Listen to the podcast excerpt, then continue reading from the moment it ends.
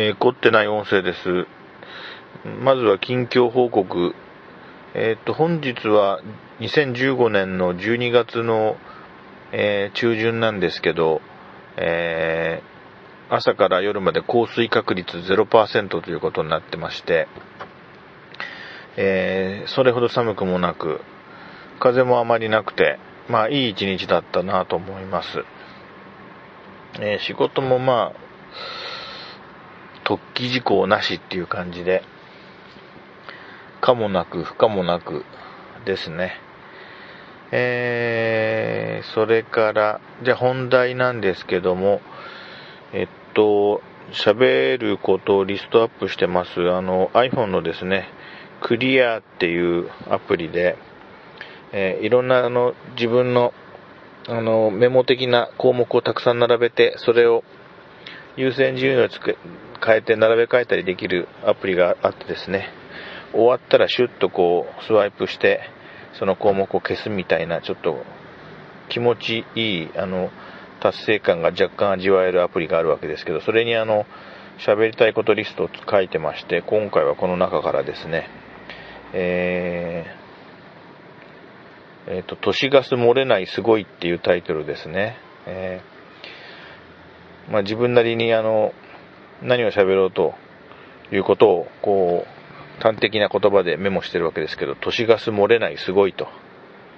まあ、言ってみればもうこれで全てなんですけども。あの、私の、あの、生まれた、え長岡市の子供の頃住んでた地域も割と、あの、都市ガスが早くこう普及していた場所で、うーん、それから、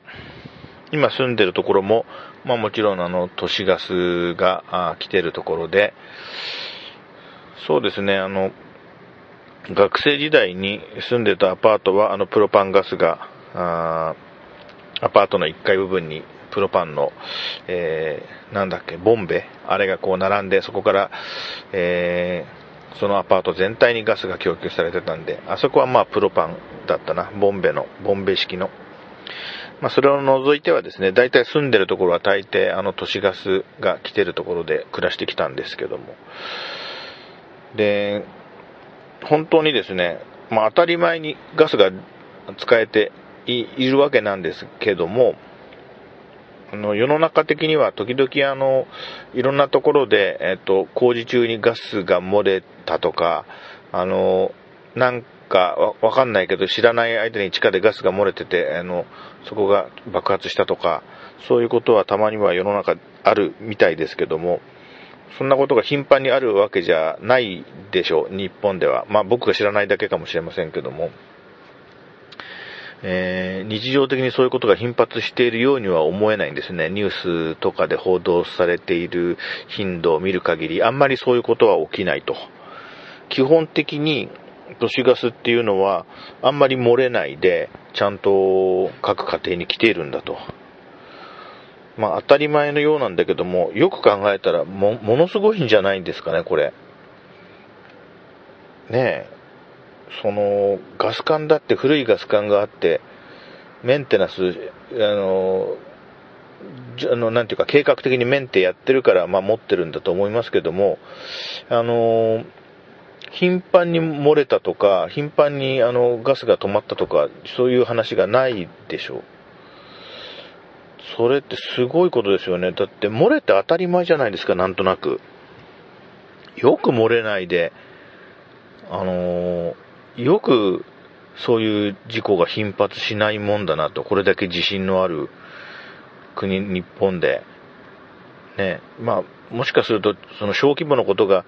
あの、あまりにも日常茶飯事的に生じてて、報道すらされてないとか、あんまり大ごとにならないだけで結構あるのかもしれないんだけども、まあ、それにしてもですよ、あの多分そんなに高頻度じゃないわけじゃないですか。多分。あくまでも私の憶測ですけども。基本的に頻繁にガスが漏れてない、この国はすごいと言わざるを得ないですね。えー、ある時たまたまそう思ったんで、それを喋ろうかなと思ってまして、今日、ついに喋りました。ね都市ガス漏れない、すごい。と思います。普通漏れるだろうっていう。それでは失礼します。